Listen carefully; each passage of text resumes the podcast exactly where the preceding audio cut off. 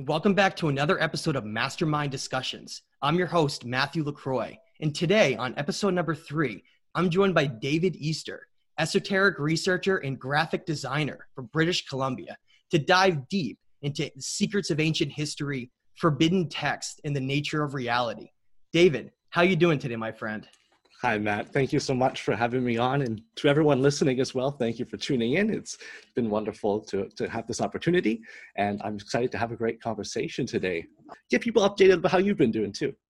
I'm actually glad you mentioned that. I have a, a very exciting guest that is um, going to be coming on for April on Mastermind Discussions. And I won't throw any names out there, but it's one of my favorite researchers that I mention all the time. So I'm really excited about that.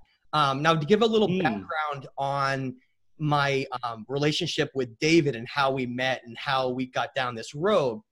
David approached me a number of months ago with the idea of creating a um, more professional artwork design for mastermind discussions because he had told me he was a graphic designer and that led to also designing the artwork for my video intro so david has designed um, quite a few different pieces of artwork for me to for me to play with and i've really been enjoying working with them so, you know, we're going to get into talking about some of that artwork. We're going to get into talking about some of these deep concepts of duality and the nature of reality and, you know, ideas, concepts of like the archons and the controllers of our reality and things like that.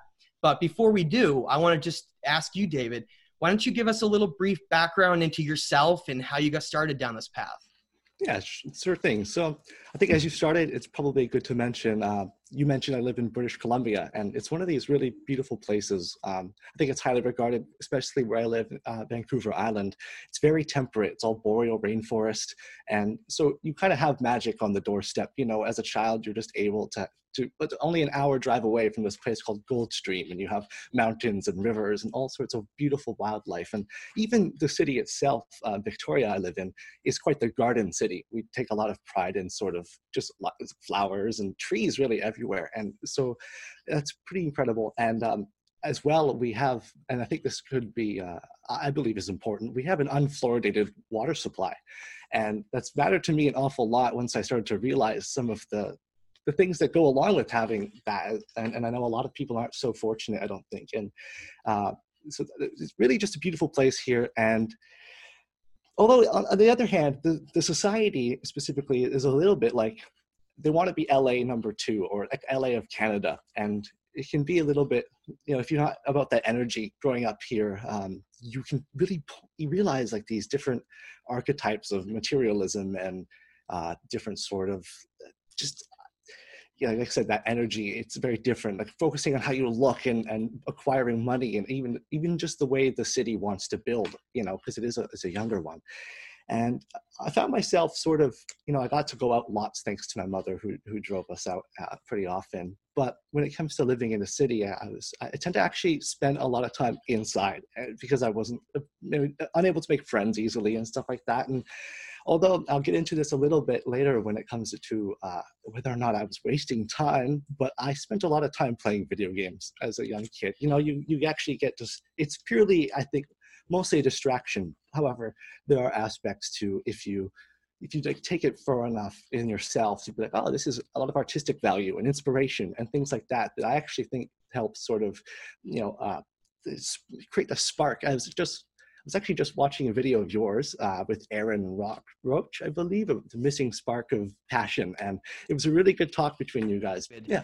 How did um, living in an environment like British Columbia with these boreal temperate rainforests and massive mountains in a place where it's there's there's a city victoria right there but it's it's different than a lot of other places like going to somewhere like new york city or chicago mm-hmm. it's a mm-hmm. totally different kind of atmosphere there's that western mentality you know the people of the west where you know as people were coming to the united states and they and then they were finding religious persecution or people that were different they just kept heading west and i think in some ways i'm a little jealous because there's a lot of um, i could call them a lot more awake people and a lot more um, mm-hmm. connected people to nature in places like Washington and Oregon and parts of Northern right. California, all the way up yeah. into places like British Columbia. So how did how did the environment like that influence you um, along your path?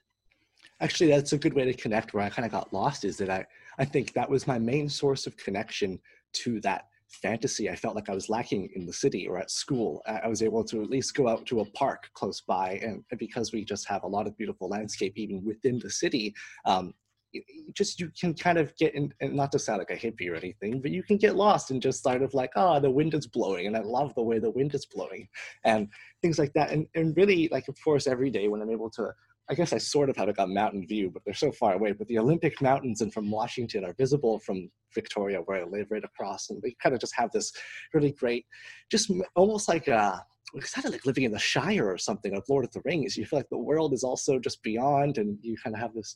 But in terms of of yeah, feeling that connection to nature, that was something that very recently I've had to reinstate back into my life. And it's through learning about really this esoteric research and going into history and learning how deeply connected the people and, and actually another good point here about British Columbia, especially the Aboriginal people who live here, you know, they had such a deep relation to the land and and really realized how magical it was in a, in a way that govern their lives. And I find that so fascinating because here we are, we're just walking around. We, we don't look at the earth as if it's this being that's going to create us and teach us. And, but that's how they lived. And, and I think that, to be honest, for a while, because of the sort of the history perhaps of the European mindset uh, versus the Aboriginal mindset, and the way that can influence children and we'll go into that a little bit because of like why they put that bias there. Um, you, you don't necessarily have the same respect maybe or i didn't sorry i should say uh,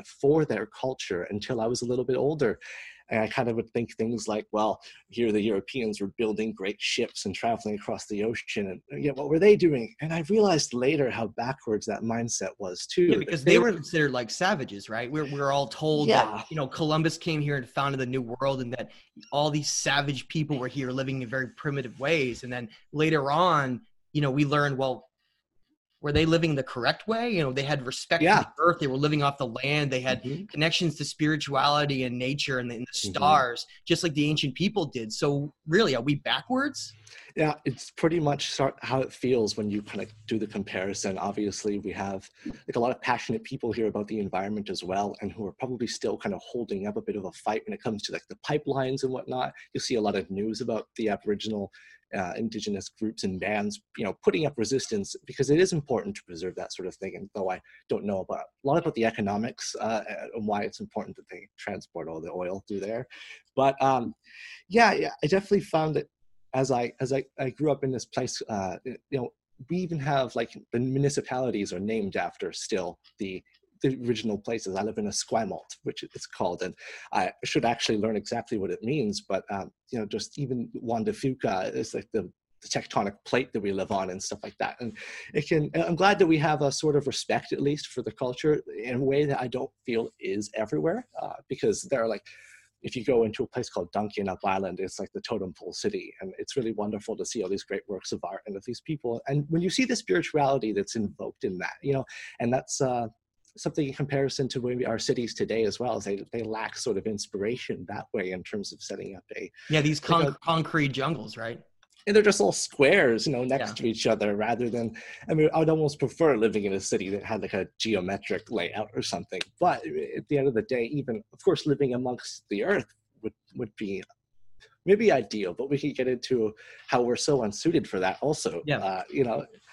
David, let me ask you. Um, how how did you get started with starting to challenge the narrative and look in a different way mm. at reality and start looking into well i want to figure out what some of some of the information yeah. is behind our history how did that all start for you was there like a one moment the spark or was it just a, a, a number of small things that led up to it I think I think it was probably a number of small things throughout like the early course of my life that I mostly ignored and thought was just like woo woo silly stuff you hear online. In fact, I I've been familiar with this term Anunnaki since I was about 12 years old or something. And my brother, who was a bit older, he would was researching this. He must have been looking at Zecharia Sitchin and and then told me about this idea that they came and created us as a slave race to harvest gold. And so really in the back of my mind, my whole life almost, I've had sort of this idea like, oh, we could be like genetically made by aliens and i don't know but because just there's so much of this information and things like that kind of always had me like i I was always skeptical of the information I received and yet enthusiastic to integrate it at the same time. And so I was sort of in a limbo for a long time.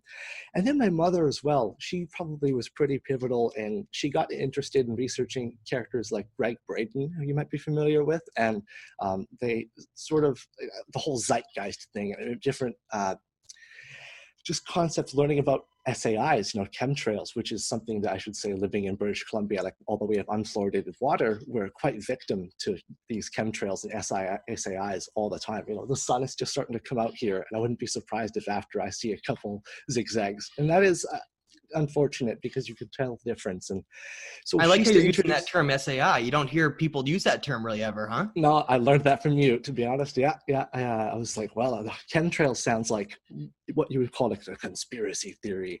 And to make a quick note on that, the word conspiracy is like the it's a real thing. You know, people are conspiring against mankind. It's not like conspiracies are something you unravel. It, it's not quite like that in terms of conspiracy theories, but um, to go into it then and then my mom also watched this documentary called the pyramid code and i'd always kind of thought the pyramids were fascinating but she started to tell me a little bit about like just how these ancient she mentioned things like the, the kemet secret keepers and that later to me would click in when i learned about the land of kem and and things like that. But what most fascinated me as i started to kind of let this light turn on in my head about the pyramids was i've always known that there was pyramids in mesoamerica but only certain ones like Chichen Itza for the most part, right? And Tikal.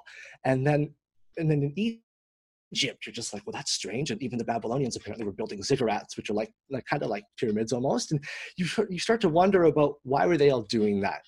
And as a kid, I feel like it, it, I was just brushed behind, like, oh, they must have had a similar, like, like an archetype of the mind thing, right? Like just the, the similarities in our building structure. However, as you learn it, you start to realize that with, with really much more of a critical viewpoint, like the, even the architecture is so precise in some ways that you have to start wondering, okay, so they say that they were disconnected by thousands of years and thousands of kilometers. How does that happen? How do you get these pyramids? And specifically, I think one of the as I started to research, finding out about Teotihuacan, I had never learned about that in school.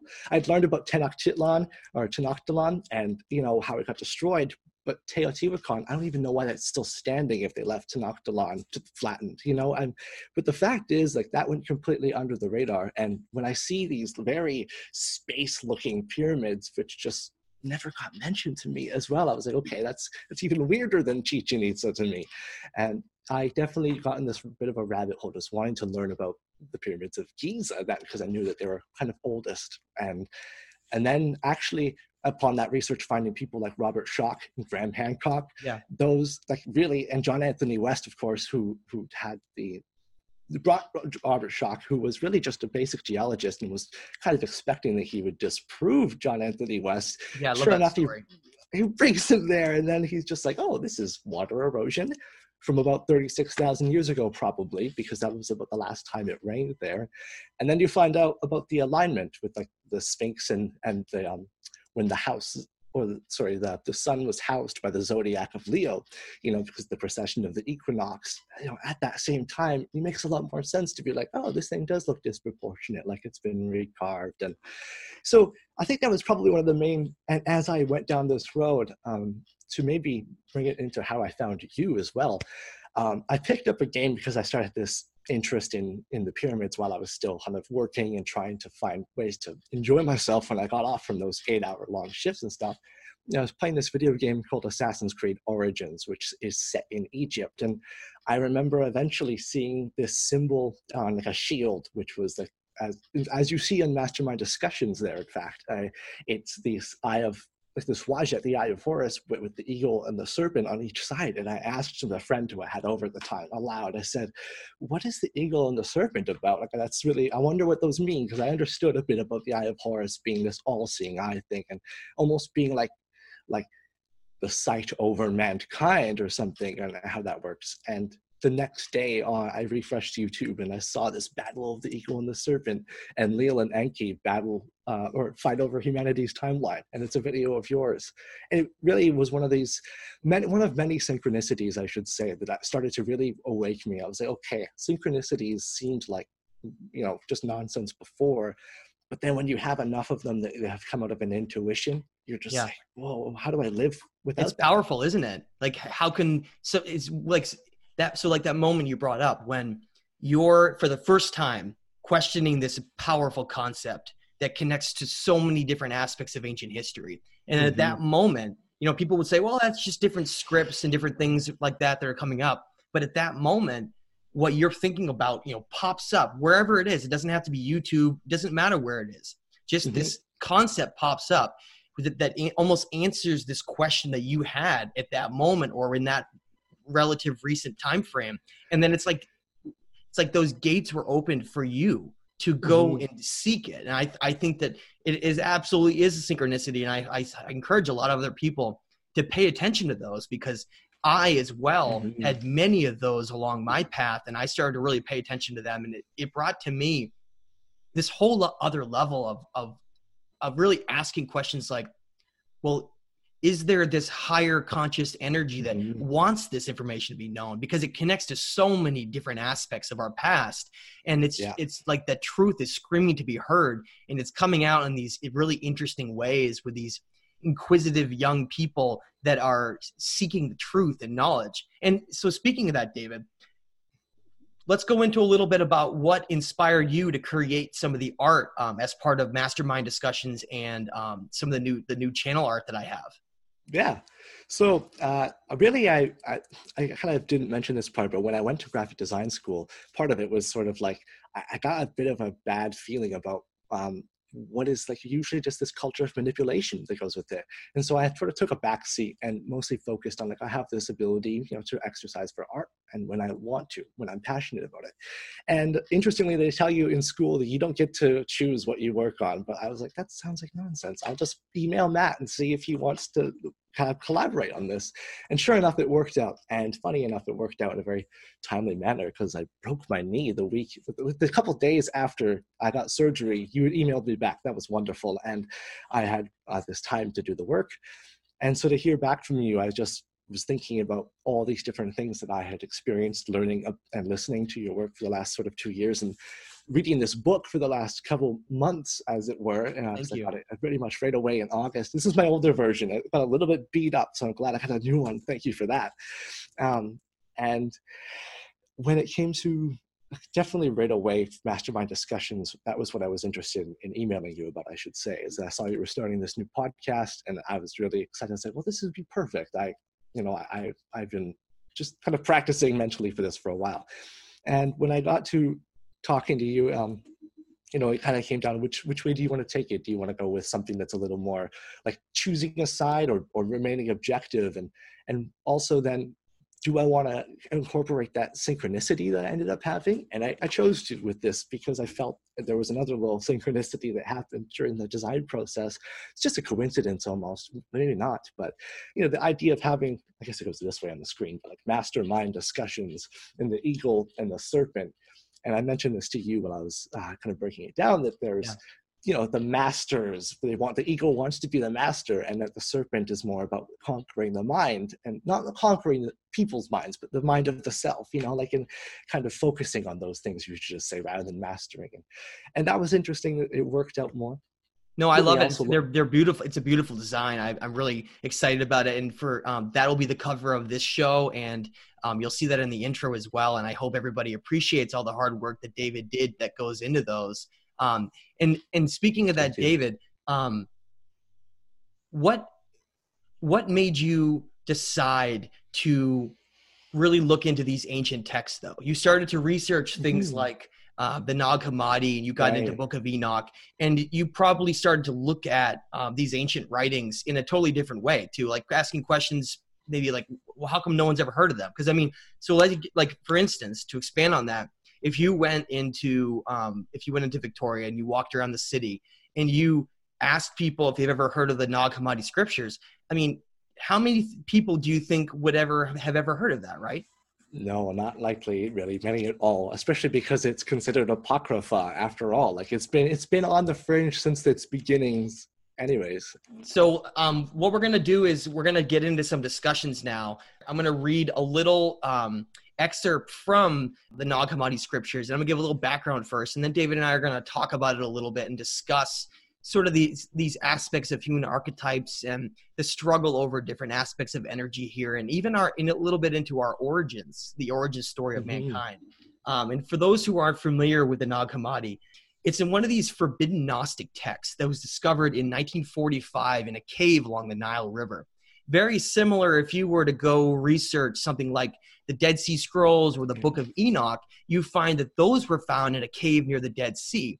In, in almost mm-hmm. in, in all of these examples, these ancient texts were buried and deliberately hidden because at that time period there was um, everything from potentially disaster disastrous climate effects occurring potentially but also empires things like the roman empire and, and other groups that were seeking to destroy these writings because mm-hmm. if you were to look at the new testament today and in the in what became what we think of as the bible and all these religious texts that came out out of that and branches of that the book of enoch the nag hammadi scriptures these were completely left out and, and ignored and, and, and in many ways suppressed from mm-hmm. society and so we're left with these mostly unknown pieces of literature that paint this far different picture of not only ancient history but even even human origins origins themselves and they give us this completely different perspective of our of our, of who we are right david no, for sure. And I think that's specifically what you say about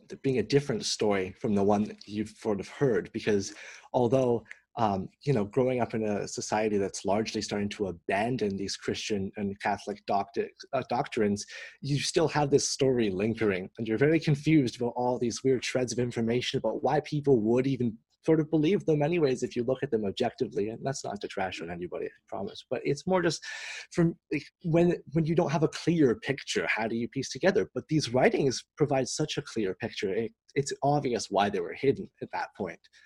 Yeah and and you'll find out and, and right after i read this. And the first thing i want to just point out is when people look into aspects of these ancient gods and i put that in quotes because they're not really gods and a lot and a lot of people complain when I use that term, but I'm mm. simply just using the term that they used. It's hard to describe some of the influences of our past because we have to understand, and I'll just, you know, we'll set the stage here is that we exist in a reality that's based on dimensions all around us. And, and what we perceive in the third dimension material world is simply just one dimension surrounded by higher and lower dimensions. And so our perception of the nature of reality itself is extremely limited. And so, therefore, when we look around and we see this world around us, we think we know everything that exists, but largely uh, most of it is invisible. And it's like our mm. perspective mm. is just such a lower end perspective of everything that exists all around us that when we read these stories, when mystics and ancients who went into temples and went into deep meditation and had visions and out of body experiences and whatever you want to call them, these different moments when the veil is lifted when we're able to mm-hmm. transfer ourselves out and see this non-physical world to really see what this this reality is all about. It transforms the perspective forever. And that and i want to read just a couple little quotes here from the book of john because other people who have listened to my channel who have done who have read a lot of my work i talk about um, the archons and the hypothesis of the archons quite often but i haven't really talked about the book of john very often. And so today i want to talk about the book the secret book of john okay?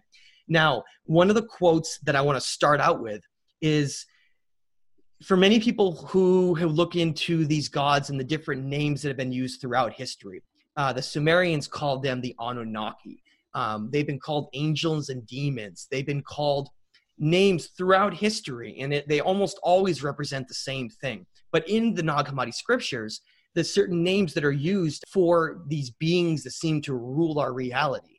A term like Yaldabaoth or the demiurge. Now, Yaldabaoth, if you follow the characteristics of that being, you find that it is the Sumerian version of Enlil this lord of the air, this lord of the material physical world. Okay.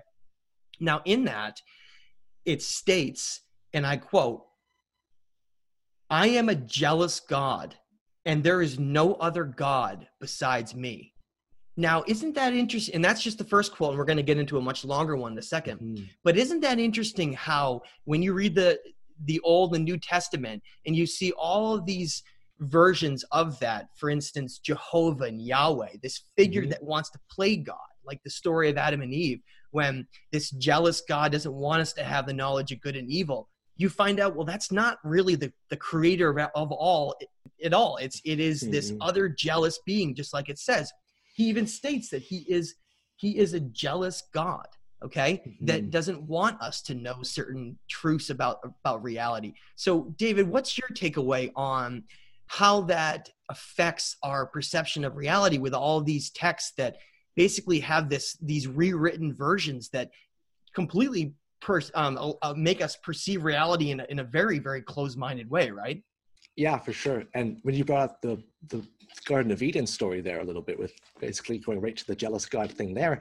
That's actually a story I try to tell to people because it's so famous and show them that even in the most common wordings, you can clearly see that it's being told in a way that's like letting the, the truth through on the tiniest silver lining where like after all, it, the serpent doesn't really do any actual deceiving and yet for some reason eve says like the serpent deceived me. And you're just like i just read this and in fact this god figure deceived eve. He literally lied to her and said don't eat from the fruit or i'll kill you or you'll, you'll die and the serpent goes no you won't actually die. You'll just learn good and evil that's one of those things where immediately like i don't know how you can look at that story from an objective point of view and sort of not see that it doesn't add up even in the way it's being told but but the interesting thing that the takeaway as well david is that well this this this is using terms about plural individuals it's not like yes. this is like this prime creator right. god who mm-hmm. is saying all these things to play different archetypes it's it's almost as if there are these individuals who are competing over yeah. o- over our reality and our origins and our creation. And it's this competition when you say? For sure. And that's something that i think was definitely shed you shed light on for me was this idea that you could look at these gods as being gods plural. Because to me i'd always understood that different mythologies like the roman and greek that their gods uh, were still almost more like the monotheistic version of god and the idea that it's not really a physical being or anything i didn't understand that but uh, I always saw the correlation. And I want to clarify something when, or bring something up for discussion here, but it seems like there's these two different representations of what we think of as gods. There's the mm. idea of, you know, like cer- certain indigenous cultures would reference the the elements of earth or the mm. seasons as like gods, you know, the god of rain or the god of fire. And but then on the other side, there are these real beings that are leaving these dialogues having conversations and fighting and having mm-hmm. these deep discussions about how they want our reality ruled. And so to me, those are important to separate because it's not just one or the other. There's a lot of different ways to look at this. How do you separate this, and what's your take on it? Uh, when, you, when you go further, like to me, finding the root of of why they're competing with each other and goes into the, some of the writings that I was able to find through your work, like the Atrahasis, where you, what you said, the dialogue is very specific. It's not like these are just um, because the Aboriginal people here in British Columbia have a lot of different uh, concepts of like you can actually compare some of them like Thunderbird to Enlil. I think honestly, it's fascinating because it's you must respect the Thunderbird. But to go into that, uh, it's one of those mixes, in fact, where it's also nature being representation by you know the flapping of an eagle's wings in, in thunder and lightning. At the same time, it has that that that side where it's an entity and it wants control and it wants to have some sort of a way to, to actually control people. Um, and when, when you go into those older writings and you see that there's really like like a back and forth like humans would have. It, I mean, it's a little more inspired though than just what people would scribble down in ancient times. I think. And w- wouldn't that be an easy way to confuse people too? Is if you think about it, right? When you go back into ancient records, it seems so clear, right? There's this direct dialogue going on, mm-hmm. but then later on, because they they took on this a lot of the same attributes that yeah. a lot of these other th- things you mentioned, like elements and um, things like looking at the seasons and rain and if you but if you take on those attributes it can become very confusing thousands and thousands of years later when we're trying to interpret all this stuff Yeah, I think the planets as well, uh, you know, Yeah. like Jupiter and, and Mars and all those things. You just think like, oh, of course they found the celestial bodies and they made gods of them. Well, no, people like Gerald Clark and yourself get into it. And I found him a little bit through you. That it, they're fighting over these celestial bodies because they're ruling in our sky. They actually want to have the presence associated with them.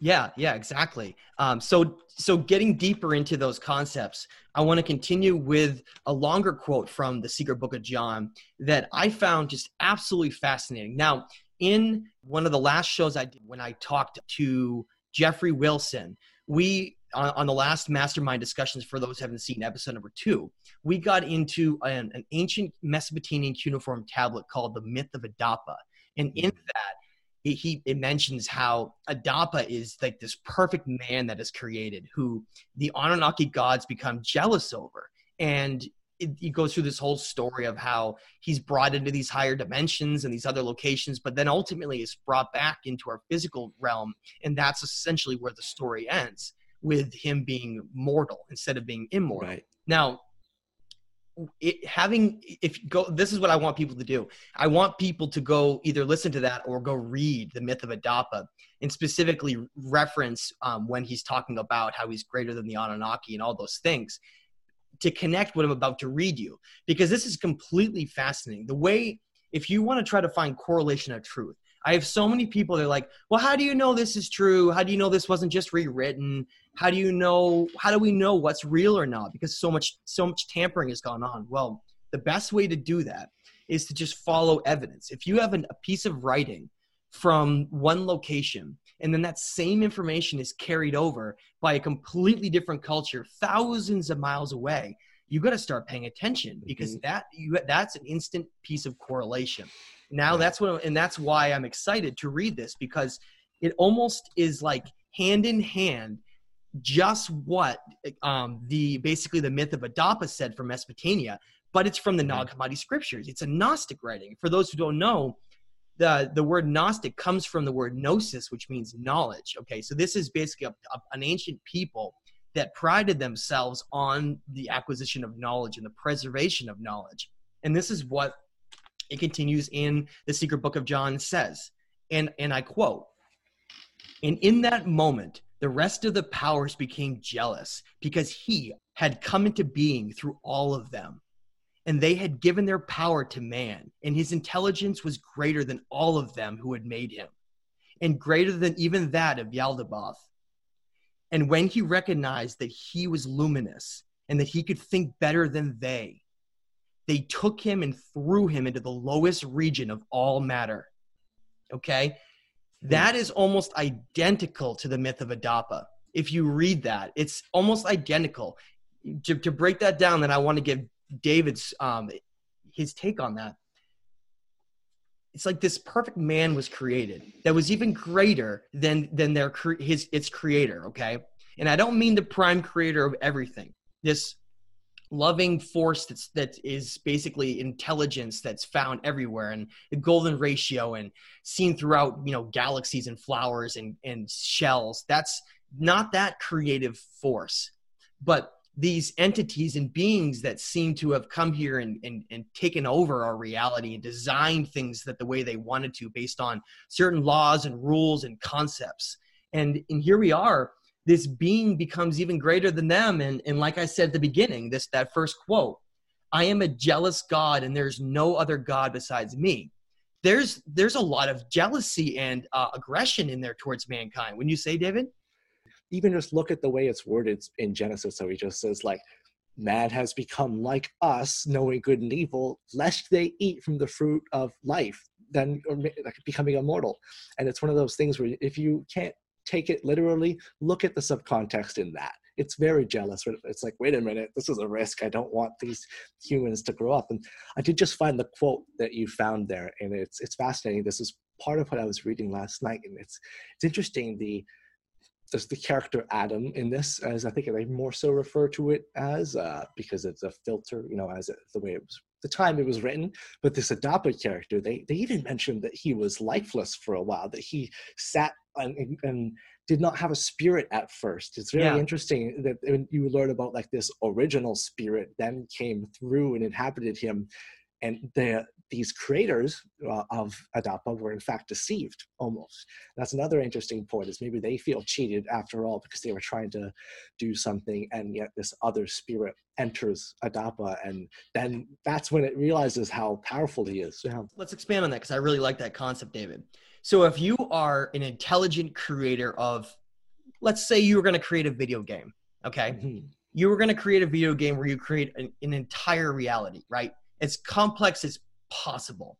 And you're creating galaxies and star systems. You're creating matter. You're creating how everything interacts with each other based on different vibratory structures. And then you're you're saying okay well i want i don't want everything to just follow this perfectly loving and intelligent way. I'll put in free will. I'll put in the mm-hmm. idea where beings can go whichever direction they want to based on the influences they have around them because that would be the ultimate way to to explore every different freedom of expression, right? You would allow hmm. us this free reign to sort of feel our way through reality and discover things. Because, like you said, we're not just this physical body, but we are this conscious, energetic soul that takes hmm. that resides in this physical body to experience a, a this reality here. And so, going along with that concept, let's say you were overwatching everything that was going on in this reality you had created, right? This game and in that reality,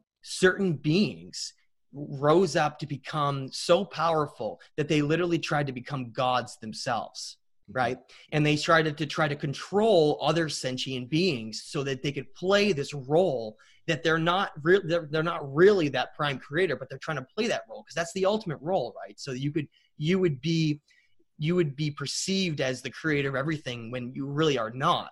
And so in that game right let's say you're observing this situation where these powerful beings come to this realm where it's this place that is has this creative spiritual energy. You can call it gaia.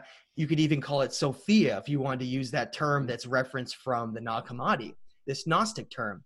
This feminine creative spiritual energy that seems to allow life to flourish right in these certain places. Now our realm of earth is one of those places. Now you're here and you decide you want to create a being that's taken on after your image. But that being's responsibility is to essentially do all your work in this reality and you control them in, in some jealous ways. Wouldn't the ultimate um, means of um, you know almost like a car a karma type of uh, influence be that you would instead of this primitive energetic consciousness it would be like this perfect creation this this mm-hmm. conscious energy that would come in that would be greater than their creators. That would be the ultimate sort of irony when it? If if that that type of decision was made. And i think that in many ways that's what we are. Yeah it's it's a cool story actually. It reminded me as you were going about how this creator being not the all creator but the one who is, tries to assume the role of being i'm the creator being. Um his his own birth into reality is almost described as he doesn't see anything else beyond himself anyways. He thinks i must be the, all there is. And that's why he sort of has perhaps this uh, a really volition to go ahead and just be like okay i have the power to take over a planet and abuse it. That was really fascinating actually to, to have that part. And definitely i think to, to comment on that it's almost like the observer the real prime creator watched that ignorance. That exactly. guy just step forward and be like, huh, kind of like how we do on planet Earth, to be honest. It's very, it, it kind of, uh, how would you say, fractal, it fractalizes. It's interesting that like, the human attitude is so much derived perhaps from these beings and these, these gods. And, um, yeah, it, it, watches this guy step forward, say, I'm all that's important. And then in the long game, eventually basically screws him over perhaps yeah and you could I, I guess i can see some correlations with that is know, for an example you know so much of our world is run through these ai type of artificial intelligence computers mm. and these machines right and but we we created those right we created those to do the work for us mm-hmm. so that they could service us so we wouldn't have to do that work sounds a lot like what they did to create us doesn't it now, yeah, what would happen sure. if that artificial intelligence or you know non um, you could call it this non-organic being what if they were to become you know greater than than we are right it's it's it would be it would make us angry it would make us it would it would piss us off wouldn't it david well, I think it would scare us too, which is probably part of the reason why it'd make us angry. And that's a really interesting aspect that goes into like even this Yaldabaoth, uh, like extra dimensional character can experience perhaps fear. And what an interesting idea. Is so he's fearful because here's this this you know sentient being that they were basically in charge of creating but oops it became potentially greater than them and so what is the ultimate thing to do well reading if you if you were to go back and read what i just said about how this this character adapa was cast down into the lower regions of matter. If you had a spiritual being that had the ability to travel to other dimensions who is this higher being like a god like like they were this being who had conquered reality the ultimate way to trap it the ultimate way to get back at that being would be to force it into a lower realm of energy that it doesn't belong in in the first place to essentially trap us here. And i think that that is where that fear aspect of what we could become that was why that was decided because I mean, look what happens to us. We only live 110 years and then we die and then we have to come back and live some completely different life again and try to regain everything we had before that and, you know, pick up these scraps and try to fight our way through this reality that is just completely ruled through chaos and ignorance and look at the mentality of people today. It's if if you take your mind and and put it on this higher level perspective like we're talking about right now these you know we are beings that are basically like gods of our reality and that we are supposed to be in these higher dimensions and be almost like creator gods. But instead look at what we're doing. We're fighting over artificial borders on the only planet we live on we're mm-hmm. destroying the, the, the planet we, we that we have that is our home polluting it with plastic all over the place fighting and killing each other without even knowing any of the people that we're killing. I mean, these are really, really destructive mentalities that have been ingrained in us. Wouldn't you say? No, for sure. And as as you get into with a lot of your work, it's to keep us in a low state of consciousness. Exactly. And uh, specifically, I thought it was interesting actually um, that you pointed that out. That it's about being a spiritual being that they because I, I, did say into the lowest depths of the material world, and it, it almost gives the idea that there are, you know, other worlds that we, that uh, this Adamu was able to inhabit, uh, and I think when you read the Apocrypha yourself, you sort of get the idea that the spirit didn't necessarily come from you know the creation process anyways that it is sort of an injection in an experience that really it's becoming an avatar and the fact that we have become very not only systematically like tricked into putting ourselves into the lower state like there's lower like the, if you get into the chakras like the red yeah. state um, but obviously perhaps we've been genetically manipulated as well along the lines to bring us further down to the fact that we can't because this adamu he's written as being like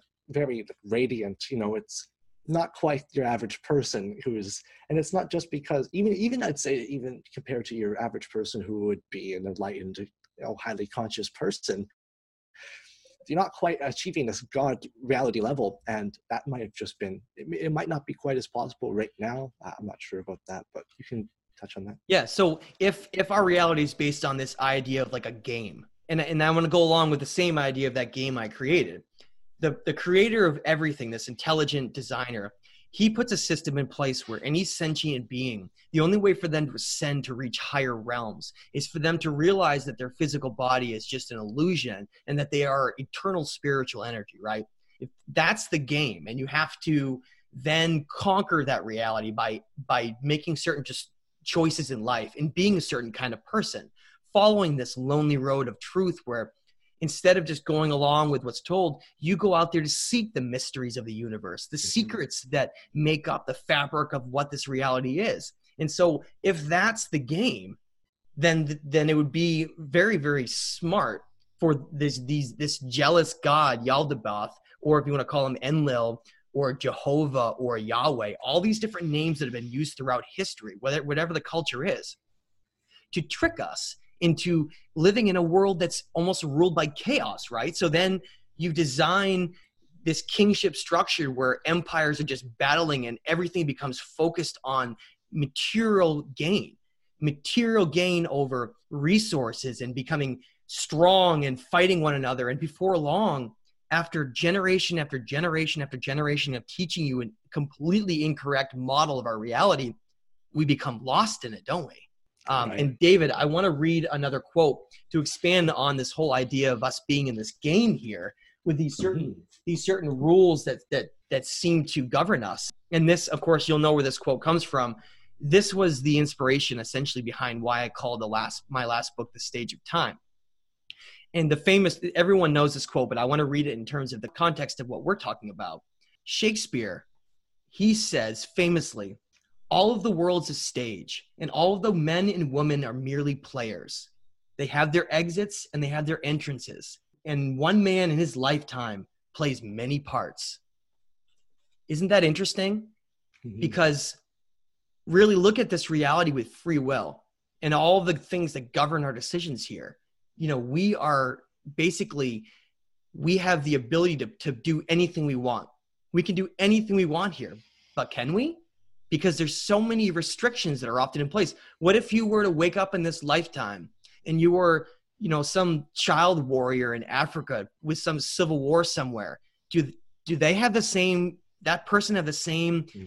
opportunities that someone that gets raised in some farm family with quiet where they you know maybe their father is you know he works at some ancient library somewhere and he brings back manuscripts for his son or daughter to read you know it seems like there's all these almost countless different means for which we're brought into this reality and we, we don't all have the same um, fair game put in place in front of us. Some of us have challenges that are so difficult to overcome that it almost seems impossible doesn't it? Yeah and that's something obviously as you take this route and this path you become really thankful if you're in one of those more fortunate situations. You know you're just kind of entering I think uh, you've worded it before, like start to become compassionate even and you feel like and it really is it overcomes you. And that's not at all to talk myself up. It's more just like when you look at those people and you think like they've really been they're, they're, the most they're the most victimized of this whole thing. Like I can't believe like, to think that I used to be a victim and I was able to break free or that I was broken free. It feels more like honestly if you just follow the those synchronicities. But some of those people are living such day to day struggles to just get food and water that they they're not going to notice the synchronicity at all, and they're not going to. I mean, on the bright side, you know, in some of the more uh, less developed countries, they still could have that connection to the stars and whatnot, at least, you know, that we are lacking now. Yeah, and and I, that's a, that's a good point. I mean, we live in you know in the United States and Canada, many of us live in this land of plenty where we have you know almost anything we want when we want to get it. But what's the trade off is that most people don't have so much light pollution and so many things that are obstructing their views of the, the, the stars and this incredible cosmos that we live in to then and i bring that up all the time but i think it's so important for us to to to talk about because when we lose that we lose connection with well what is our place in this vast cosmos you know what is our mm-hmm. place in this universe for us that are fortunate here to not have some of those struggles of others we should remember that and instead of being bored and just thinking oh there's nothing to do when i'm sitting around we should remember that if we are have those opportunities to you know spend this time researching you know all these ancient texts and going out you know some night where it's pitch black and there's no clouds and just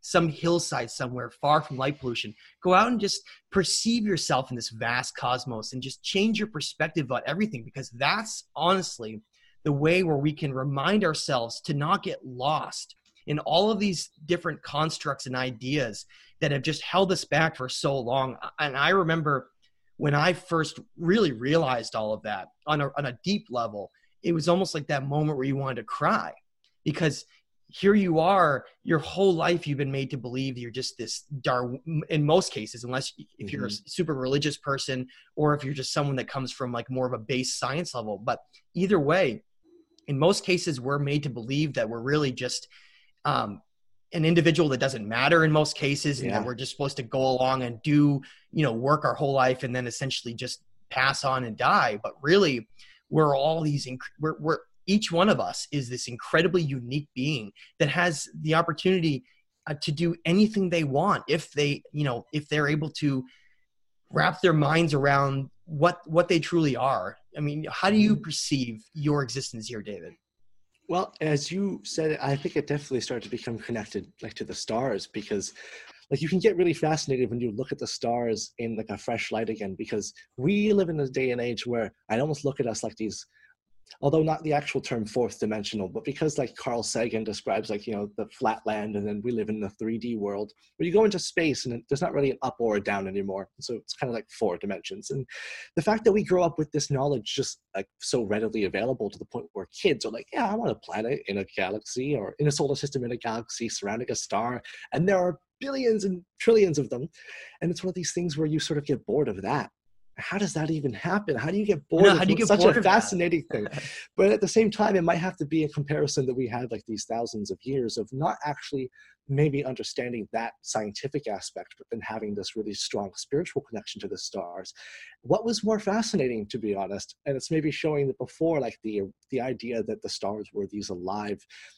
Um, well, actually, even just to get back to know what we know um, scientifically, you know, I think it also goes people start to just brush it off after once they know what they know.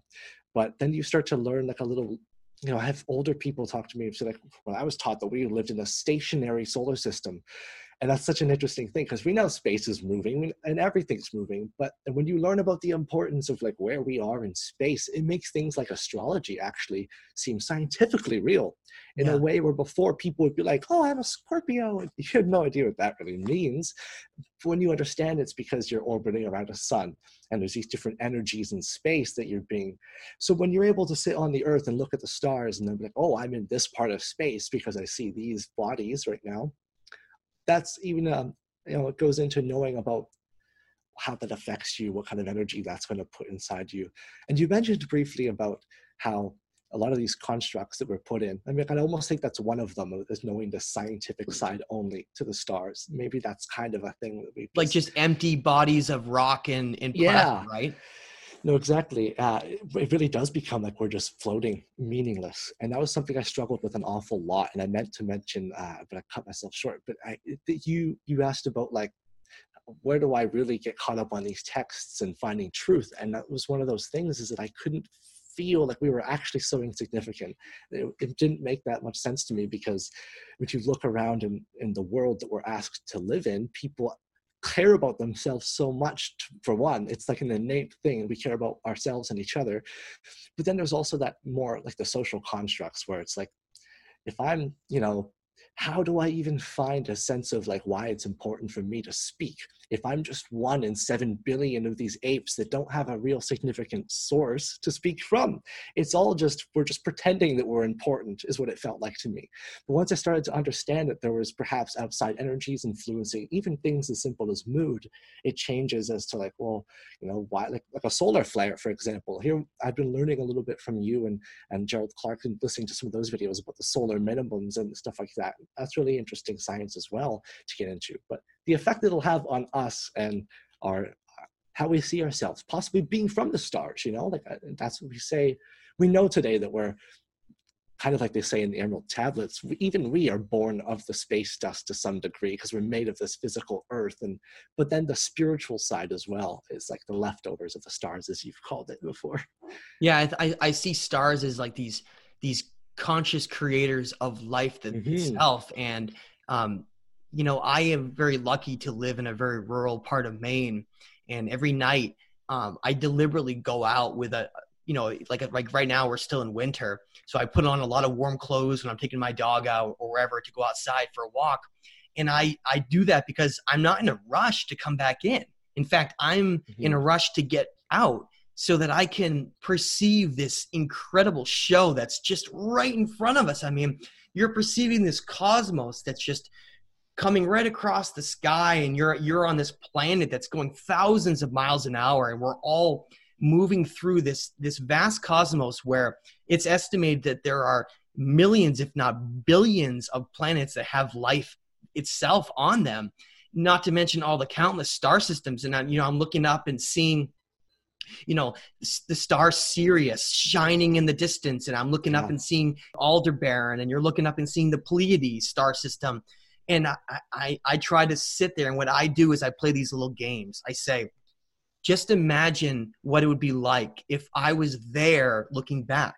You know, how would this this entire thing be perceived? You know, take yourself out of this equation and just try to imagine these locations. When you see a star, just know that there's most likely a, a set of planets revolving around it. Okay, what are those planets like? Are there sentient mm-hmm. beings there? What kind of life is there? Are they just empty, dead, meaningless places like we're told? Or is the cosmos truly alive and that we are like this experiment to almost allow us to become aware of it when we're ready? You know, I, I in many ways, I like Thoth mentions and a lot of others, we're like the children of men. We're like these children that pretend like we're adults, but really our mentalities are so primitive and so silly that for us to ignore, I mean, most people I know care almost nothing about the universe, the cosmos, that the fact that they're on this planet. I mean, we're on a planet flying through space, and most people don't even care. It, it, to me, it's mind-boggling. Yeah. And when you, David, how do you how do you go about daily life? And maybe that's one of the reasons why you know people like you and others want to lose themselves in, into some fantasy game or something because this reality is so offset that it's like we want to try to go somewhere else to feel comfortable because it's so painful to be in this reality sometimes we can get into more of the reasons about why it got so painful like that in terms of specific things we deal with in a day to day because what I find is fascinating is that there's so little focus, like you said about the Nag Hammadi scriptures, when you ask somebody about that, what are the chances they're going to know about them? Well, even if you ask somebody just about really how they feel about those sort of things, they might just be kind of like a cookie cutter answer, like they haven't gone in and done this research from like a level where it matters to them. So when it comes to wondering where personality and individuality comes from, once you start looking at these writings, for me, it becomes the question of okay, well, what kind of influences have been affecting me? Where, why were those influences affecting me? You know, like was there an intent? Um, and music, I'd like to start almost with music. It, the way I've, I've been able to experience this at least one time where I realized that I was completely controlled by the music I was listening to in my life. And I was really encourage people who maybe don't have that feeling like they've definitely gone through that once to maybe look at if they should go through it. Because uh, when I was younger, I used to, for example, listen to a lot of music that pertained to my longing to have romantic relationships. And I thought that was kind of goofy because right away for me, this sort of aspect of, of being distracted and wanting romance kind of came from once I learned about the eagle and the serpent, it, you get all these answers, of course, to where these things came from. And that was one example for it. And I was listening to like this mopey stuff. And when I started to break out of that shell and, and listen to specifically, there's this artist named Roger Hodgson from the band Supertramp, is pretty famous band. But um, Roger Hodgson, very highly conscious and loving person, and was able to show me really exactly how, how much of a difference like the wording when you're listening to a song that's basically going like oh she won't love me blah blah blah and you're basically letting people put thoughts in your head but to just note while we're talking about the music thing is is how aggression and even sort of just aloofness you know lack of care is injected into i think the musical like as i grew up during middle school and stuff you know you're like 12 years old and you start to get introduced to a music scene and probably around that age i've noticed with these kids and a lot of it's all about money sex and drugs and yeah. you're so confused about why people would just spend all of their time thinking about this and it becomes really clear once you realize they're trying to keep us in this low state of consciousness like music that sounds good isn't necessarily good for you it's the basic most way i can put it because i've listened to a lot of when i was younger and i was trying to trying to navigate all that, there was rap I just had to get through. Obviously, that was what was on the radio and stuff, and all these pop songs. And uh, I think that the, yeah, just the the bombardment, you know, it'll keep people. It is. It's a bombardment, isn't it? We're being bombarded though by all of these things that are influencing us, whether it's music, that we're listening to or watching TV, these TV shows that were being injected and, and were, oh, this is a really cool show. You know, you're in, you're in middle school or mm-hmm. high school. Like, oh, everybody's watching this. Well, you got to go watch it. Right. Yeah. And, and what we're not taught, like you said, we're not taught anything about consciousness or how our our mind can be influenced by these sub, subliminal messages Yeah. and thoughts and influences and before long it's like people have been conditioned in this completely different mentality that they didn't belong in the first place and i want to mention and i've never mentioned before but um, personally my favorite band and i encourage others if they really want some of these pieces of music that really talk about like higher vibration and, and really um, helping expand us. My favorite personal band is Bombay Bicycle Club. Um, and I, and you know, most people have never even heard of that.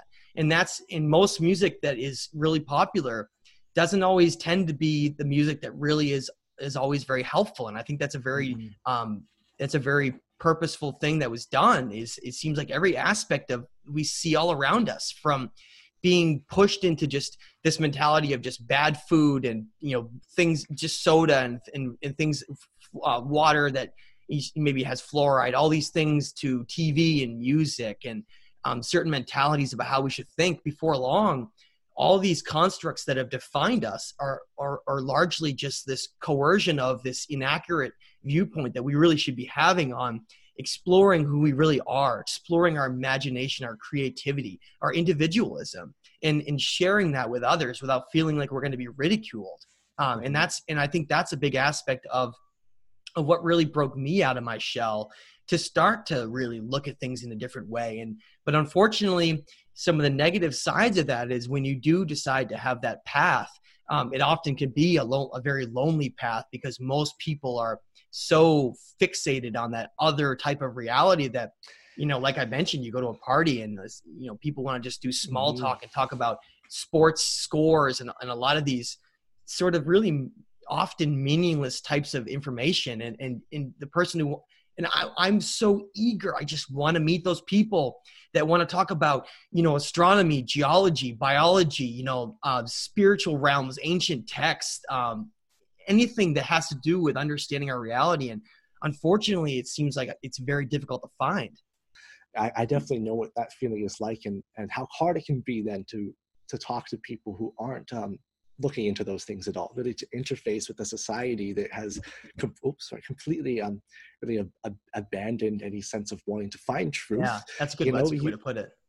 You are. It, it's almost. It's strange to me. I find that there is like a a limbo right now with people mostly my age where they want to accept the benefits of having a spirit. They think like, well, I could do whatever I want. Free will sounds great. Overthrow the government. But they don't look at the disciplines. And when I say discipline, I just want to point out like another one of these inversions possibly by the eagle is that, you know, we think of discipline a lot of the time as being like, you have to discipline your kids. When in fact, you have to teach your kids discipline it's the thing that you practice yourself you know i mean because we use it sometimes like uh, what is your discipline in life and it's like well it's a job it can be used that way and so i think like when you start reading about this esoteric knowledge and um, especially things like the emerald tablet you would realize you'd have to become a bit like a monk almost to really get out of body and that's a bit of discipline that our society seems really just doesn't want to have anything to do with yeah um, and and even the idea of like controlling yourself, be, let alone having somebody else control you, which I found very interesting. Um, one thing I've noticed maybe is, and, and, it'd be interesting if you could touch on this, is sort of yeah. the idea that we have like a like a witness at all times. You know, it's something I find that a lot of people my age will struggle with because of the way things they do behind closed doors. Perhaps they don't want to think that their life isn't a secret, and whereas I've taken this path of I don't want to deal with secrets anymore. I'm trying to uncover them, and uh, part of that for me, I found it actually comforting to think that I wasn't alone my whole life all of a sudden. Whereas I try to tell people, I'm like, don't you understand that there's like there's two of you inside of you to some degree and this other you is really knows better and is it might judge you a little bit but from an idea that it wants you to grow. Yeah. and that's one of these things where people they just think like oh no i've done some things i don't want anybody to know about. And like they don't even want to accept it's almost like they're stifling themselves that way too. Yeah I, I, that's that's a great point david. I i really um, can um, resonate with that quite deeply. I i i got to the point where i think um, when I became, I guess I could say I went down a road of becoming almost like an atheist when I was at my darkest point mm-hmm. in life. And I was almost angry of the idea that I was just alone. and that there was nothing, nothing mattered, nothing, everything was meaningless. And I, I, yeah. I was very, very, um, it, it was very damaging. And I, and I remember, you know, once I started spending time paying attention to ancient texts and getting a little more spiritual and starting to a- understand that everything is connected and that we have this higher self like you said. There's like these two people that resides in us. There's like this lower self that is like this primitive side of us and then there's this this higher self that it, that that's there all the time and everyone has it. It's, the problem is that most people just don't really know how to listen to it and i think that it comes through in certain on certain subliminal thoughts and in things like intuition, these feelings mm-hmm. where w- most people will just choose like a logical type of perspective where everything they they decide to do in life is based on like this their mind deciding it. It's like, oh, it's it's it's everything's based on my own intellect. But then there's this whole other side where it's like you really you probably shouldn't do that, or maybe you should do this. Like these little hints, this these little like fragments of feelings. this other intelligence, right? Yeah. And and, yeah. and to me, once I learned that, it it it all of a sudden, once I started to understand our connection to all of this and the higher self and everything, it was an incredible um, breath of relief because I didn't feel alone anymore. It was like all of a sudden I wasn't just this this Darwinian ape that nothing mattered and I was going to die. I was yeah. part of something much greater than myself. And that's something I've been very thankful. I want to actually just thank you right now again. Like you've you've been able to supply a lot of purpose in my life, Matthew, by sharing this knowledge. Like I've been, it goes from, like I just said, looking at really almost hating yourself because you're just alone and you're angry about that to being like, oh, wait, I can use my life to help maybe help other people have the realizations even.